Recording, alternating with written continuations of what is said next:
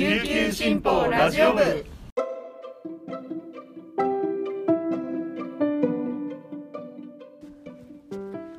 おはようございます。沖縄から届ける声の長官琉球新報ラジオ部です。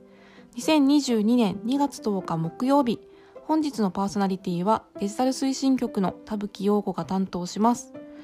今日の那覇の予報は雨のち曇り最低気温15度最高気温19度となっています。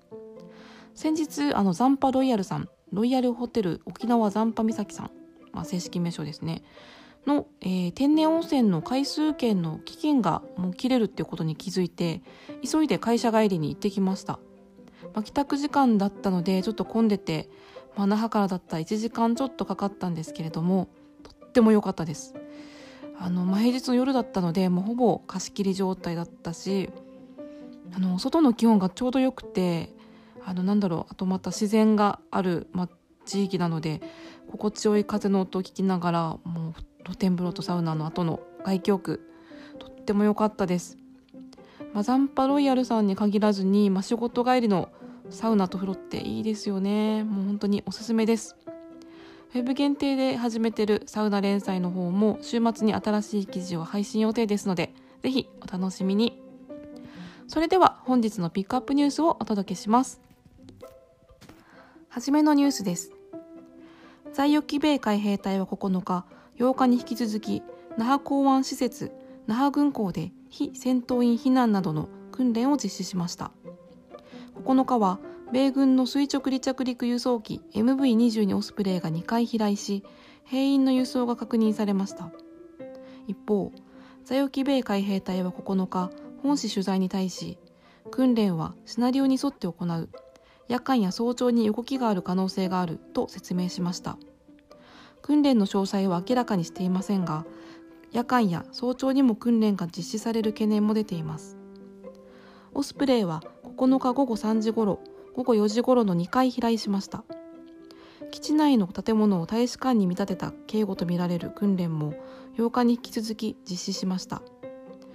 国道332号線沿いからは銃を持った隊員らが警戒に当たる様子が確認されました。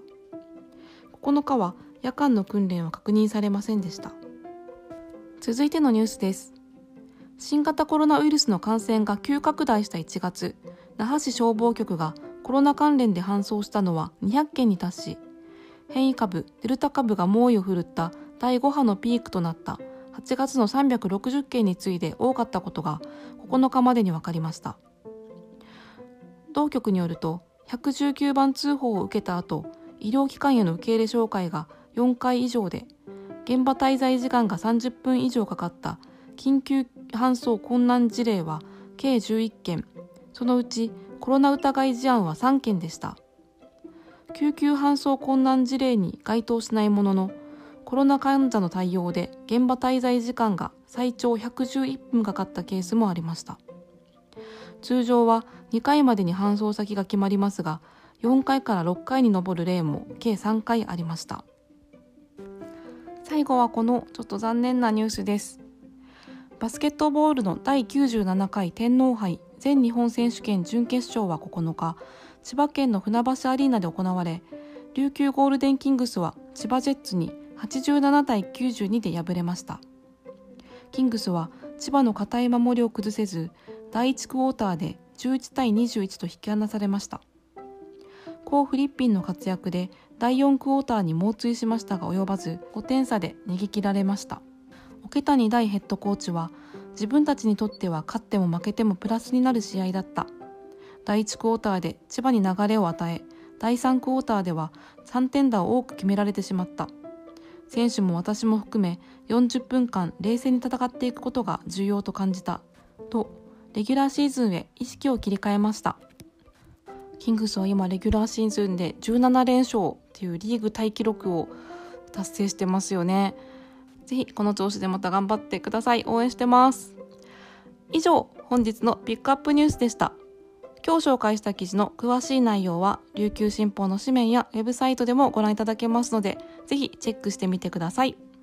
そして今日は木曜日なので一押し記者解説お休みです。皆さんとはここでお別れです。そして明日は、えー、祝日なのでラジオ部の方もお休みします。それでは今日一日が皆さんにとっていい日になりますように。そして良い週末をお過ごしください。いってらっしゃい。